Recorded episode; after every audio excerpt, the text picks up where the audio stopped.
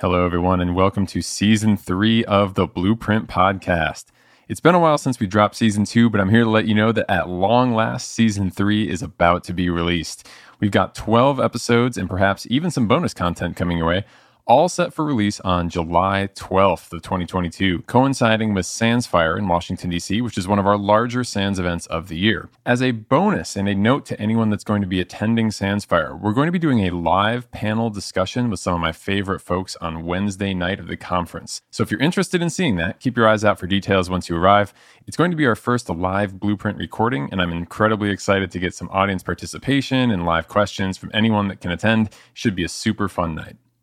Without any further waiting, let's jump into this preseason episode of Blueprint. Hello, everyone. A quick shout out and a welcome to all of our new listeners. If this is the first time you've heard the podcast, we are glad you're with us. And for everyone that's been with us through season one and two already, thank you so much for continuing to listen and to be here with us.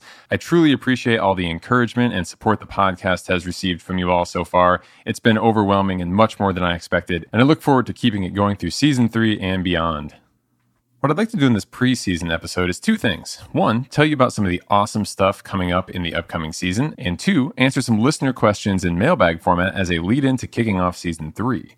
While at the time I'm recording this, we still have a few interviews to go, I'm incredibly excited for everyone to hear some of the fun and super informative conversations we've already had with our guests for this season. To give you a quick sneak peek of what's coming up, let me tell you about some of our upcoming episodes that I'm sure you're going to want to catch. First, I'd like to mention that on the season, I try to reach out for guests that are experts on topics we haven't yet covered in this podcast. So in season three, you're definitely going to hear a lot of new things. One of the episodes I'm really excited about is with SANS instructor Dean Parsons, who's an expert in ICS security. In this episode, we talk about ICS and OT security and cyber defense, and how it's different from typical IT defense, and what type of threat modeling you have to do and preparations you have to make to defend highly critical infrastructure, which is potentially one of the most important things we can be doing in 2022. We also have James Rowley from Yahoo speaking to us about insider threat detection. A lot of us might not pay a lot of attention to insider threats. It's a difficult topic. How do we protect ourselves from people who are supposed to have access to our sensitive data? Well, in that episode, James gives us an awesome walkthrough of the insider threat kill chain and how, as a defender, you have to think differently about these types of threats and what you can still do to ensure you aren't met with any unlucky surprises. Finally, one more I'd like to mention is the return of Mark Morowczynski with his coworker Carissa Koopmans. In this episode, we talk all about Microsoft's new security operations guide and Azure AD logs in depth. We talk about what you need to log to detect cloud based attacks and the pre made templates Carissa and Mark's team have been working on to make spotting anomalies in your data fast, easy, and standardized. There's some incredible and highly relevant advice from the folks over at Microsoft, as always. I'd like to thank all of our guests for being on the podcast this season. The volunteering of your very, very important time is what makes spreading this kind of important information possible. Okay, so on to our mailbag section. Throughout the two years this podcast has been out there, Blueprint has quickly caught on as a Cyber Defender favorite, and I can't tell you how many times I've received unsolicited messages online or from students in the class about how much they're enjoying the podcast and can't wait to hear more. They've also had quite a few questions along the way. So this season I put out an open call for questions before season 3 came out so that I could do a quick Q&A mailbag episode as a precursor to the official release. So here we are, time to answer some of those questions. So without further delay, let's dive in. Question one I got on LinkedIn from listener Bruno Oliviera. What do you think about the current XDR trend and whether traditional SIEM as we know is dead and doesn't make sense anymore? Great question, Bruno. This is something that a lot of people have been writing a lot about. I know Anton Chuvakin, who was one of our previous guests on this podcast, is constantly being given this question. My take on this is that XDR was a natural progression of EDR. Anytime you give someone a really good solution that's only partial scope in terms of EDR, that would be endpoints, people are going to naturally say, well, can I have that awesome of a level of coverage for a bigger scope? So, of course, we were going to naturally end with XDR, which is bringing in more additional data from other platforms beyond the endpoint, like EDR would, and putting it all in one convenient place. Well, hmm, taking data from a bunch of different sources and then putting it all in one place. Yeah, that sounds a lot like traditional SIEM, right? That's something we've been doing for years. So, how is XDR different than the solution we already have that takes in data from a bunch of different sources like cloud and endpoints and your network data and puts it all in a SIEM platform. Well, uh, SIEMs have been used for a long time, largely with things like compliance and log management and just recording what happened in mind. And they're really, really good at that. That's exactly what they excel at. And then there's the analytics portion of looking at all of those logs and trying to do correlation across different data sources and pick up where something bad may or may not have happened. A lot of organizations have had really well tuned SIEM deployments for years that are working really, really well. So, what does XDR bring to the table beyond that? Well, EDR and then naturally XDR expanding on that was a solution in my mind partially to the problem of having too much data. I can tell you from my experience working in a SOC that when you are trying to collect endpoint data from hundreds of thousands of endpoints potentially, the price tag associated with some of that can be really, really overwhelming and expensive. And so, depending on how your pricing model is done for your SIEM, that may be something just right from the get go you cannot afford to do. So, what do you do? Well, you start recording less, right? But that's not something you necessarily want to do with security, intentionally blinding yourself for monetary reasons.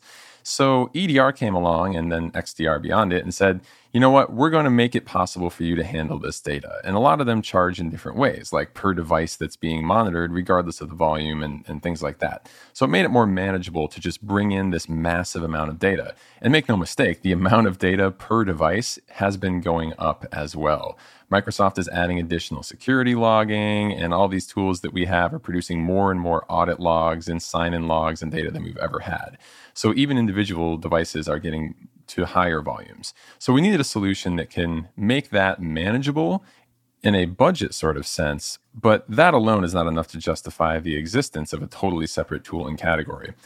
XDR is something that was made from the start to do advanced analytics and correlate uh, activity across multiple devices, multiple platforms, and different data types from the get go.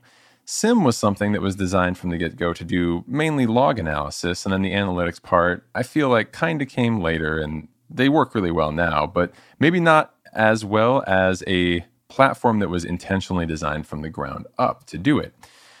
Do we need both of these tools? In my opinion, most organizations probably will want to if they can afford to do so. Why? SIEM is going to be recording all of the logs and covering your compliance angles and things like that. And I teach classes on SIEM, I teach threat hunting with SIEMs, and I can tell you, you can do an outstanding job with a SIEM catching anything you need to catch.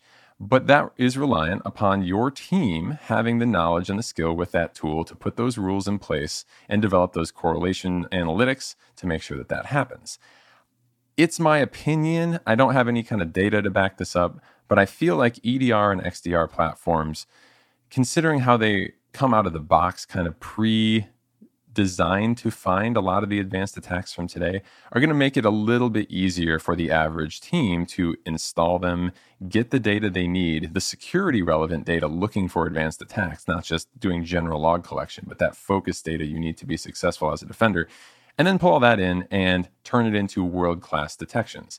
A lot of these things have other kind of bits that make them better, like SOAR integrations for automation and AI and machine learning. I know the magic box, right? But truly, there is some stuff built in there that is getting really good at looking for signs of attacks. And it's also cloud native and it understands all the data and it's pure existence is all revolving around get the right information you need to find an attack and present it to defenders in a way that allows them to act. SIEM, in my mind, is a little bit different given its history and where it came from, and it can do a lot of the same things, but maybe not as well just because it hasn't been designed from the ground up to do those things. Now, Notice I'm not saying you don't need a SIEM, XDR completely replaces it. SIEM still does some stuff that XDR probably doesn't do as well, like recording all of your logs for a long period of time and making them searchable, right? Uh, XDR is more about we're going to present to you the activity and what happened versus a ongoing history of logs and everything else. So depending on the tools you have, that may be a fair or a mischaracterization. Tools vary fairly significantly, and XDR is still a category that's very much still being defined. So that's my take on it. I think many organizations are ultimately going to need both. In the longer term future, yeah, we may see these two tools merge. We'll see where it takes us. But that's my take on that. Thanks for the question, Bruno. Our next question is from Cheerio on Twitter. Uh, as a SOC slash cyber defense professional, what would you like to see from the CTI, Hunt, Red, and Purple teams in support of the SOC and cyber defense activities? Outstanding question and a multi part one. So let me touch a little bit on all of those individual groups. From a group doing cyber threat intelligence, the goal, I believe, is to give a cyber defense team tactical and strategic advantage over your adversary so that we can do the best possible job in defending our organization against whatever attackers we happen to have. Well, what does that mean in practical terms? Let me answer this with my experience working on a team that for a while didn't have great sources of threat intelligence. Ask yourself this what do you do when you have an alert that goes off that says someone just connected to a known malicious IP address? What is your next step and how much guidance do you have in that next step? That's one of the hallmarks in my mind of good versus bad CTI. One of many. In an ideal world, I think the answer would be for this scenario, you look up the information related to the IP that's in your threat intelligence platform and you find out why it was marked bad. Is there a group that had used that IP for a certain purpose? Was there a known command and control server running on that IP address? If it was, what was the tool that was being used? Do you know the protocols associated and how you could positively identify if that's what's happening again? When was the activity seen? If you have these answers in a threat intelligence platform created from a CTI group, it's very fast and easy to verify whether it's a true or a false positive, and speed in alert triage is absolutely the name of the game for cyber defense teams, assuming it doesn't come at the cost of accuracy. Alternatively, if you don't have a great CTI function working in your organization, you might not have any information at all other than, hmm, well, this IP was on a list that we downloaded and it said it's bad. That's not very helpful. In my mind, that characterizes one of the differences between good and bad CTI, but that's just one kind of specific instance. Good CTI should help you not only react like this, telling you what to look for and improving your accuracy, but in a much bigger sense, it should tell you also how to prepare and the type of bad things that you should be ready to deal with. Ask yourself this from the information you've received from your CTI sources or your CTI group, if you have one in house, what actual actions have you taken and do you take on a regular basis from the data that they are giving you? Do you load those indicators into a list for matching? Yeah, probably. But how many times did they actually match and were they right? And after they match, how did they support figuring out what that data was related to? Are you actually able to use the work that they've done to more quickly solve the incident? Do you have profiles of the threat actors and groups that are the highest importance to your organization? And are you tracking them specifically?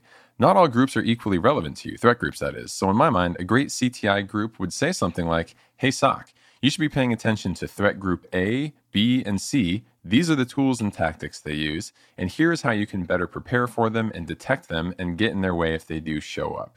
That is what I would love to have from a CTI team. What about red teams? Red teams are much of the same discussion, but they approach helping us prepare in a much different way.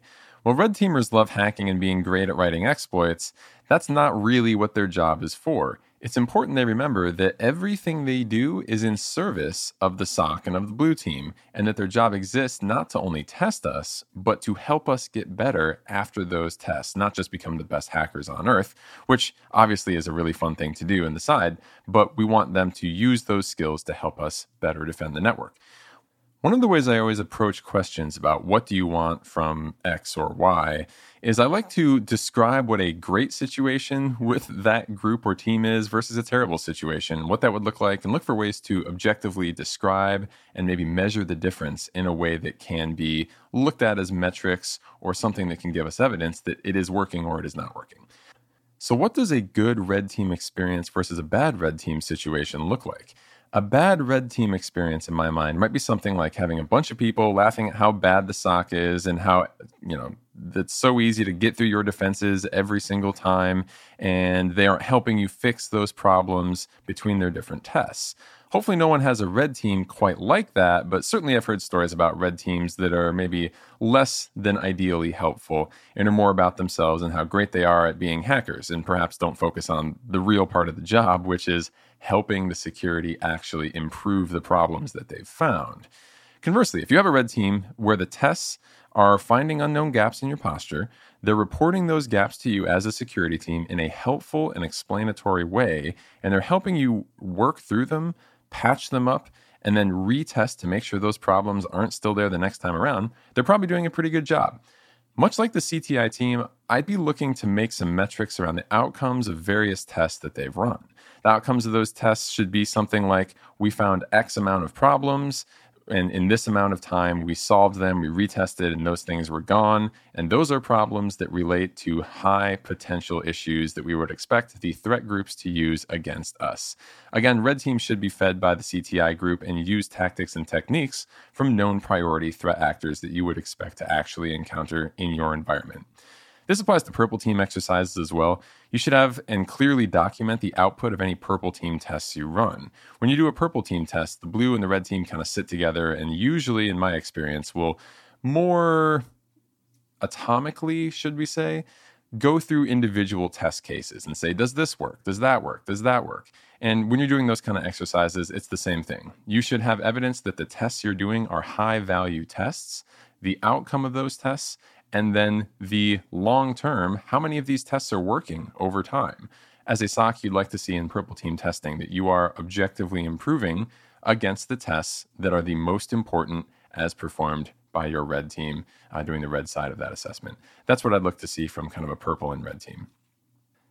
So that was a great question and allowed me to get into a whole bunch of detail. By the way, Cheerio is going to be a guest on season four of our podcast. So I'm just holding her to that. Shout out to Cheerio. Thank you for preemptively agreeing to be a guest in the future. She couldn't this time around because she was doing her PhD program, but I can't wait to interview you for the next season of Blueprint. Finally, our third question. CyberSecGal on Twitter asked the question Skilled people are our best defense in cybersecurity. As such, how would you define security mindset? In my mind, a security mindset is both something you have to learn through training and then continually apply throughout every day of your life. I've heard this kind of thing referred to as the hacker mindset before. I don't know about anyone else, but as soon as I got into information security, I started seeing the world in a very, very different way. When I learned about the principles of confidentiality, integrity, availability, etc., and threat modeling and how that works, I now undoubtedly see the world through that lens, no matter if I'm trying to or not. Just a little bit of knowledge about how threat modeling and how attacks work can go an enormous way in changing how you see the things that you interact with every single day. I constantly find myself going through the world thinking about security problems. For example, anytime I get a ticket to an event or one of those bracelets that they clip on, anything of the sort, I'm immediately looking at it and thinking, does this keep people from copying it? Is this something I could just go buy a roll of a hundred of at the store and walk my way into this event with a hundred of my friends? How much of my personal data is on this ticket? What are the systems that they're using to scan it? Is there some way that someone could bring them down and block everyone from getting in? Is there some way to get in without the ticket? Can the ticket be reused? And all sorts of stuff like that. I'm not sure how exactly I would describe that, but it's just where my brain goes now, examining the world through the eyes of someone who might want to push the limits and see if there are proper guards in place to stop someone from doing so. Whether I intend to actually do any of those things or not, it's just an interesting thing to think about to me now. And I guess maybe that's how I would describe the security mindset, or at least a security person's brain plenty of coworkers and friends, I think, that I know think in the same way. And it's something that's representative in our industry. We see it at DEF CON, we see talks about it. And it's just something that naturally happens after a while, seeing these attacks day in and day out that leverage unexpected or unthought of clever ways of abusing a system. As a person looking to get into information security or someone analyzing any problem in a security context, it's these generic principles of threat modeling that you need to be aware of and be able to apply and spot the evidence of an attacker using against you at any given moment. There are things like the STRIDE model that enumerate these types of problems. STRIDE stands for spoofing, tampering, repudiation, information disclosure, denial of service, and elevation of privilege.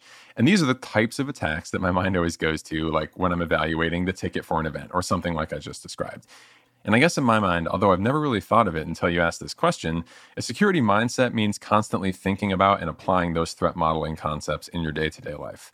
Hopefully, for the betterment of society and securing the systems that we rely on for everything to work daily.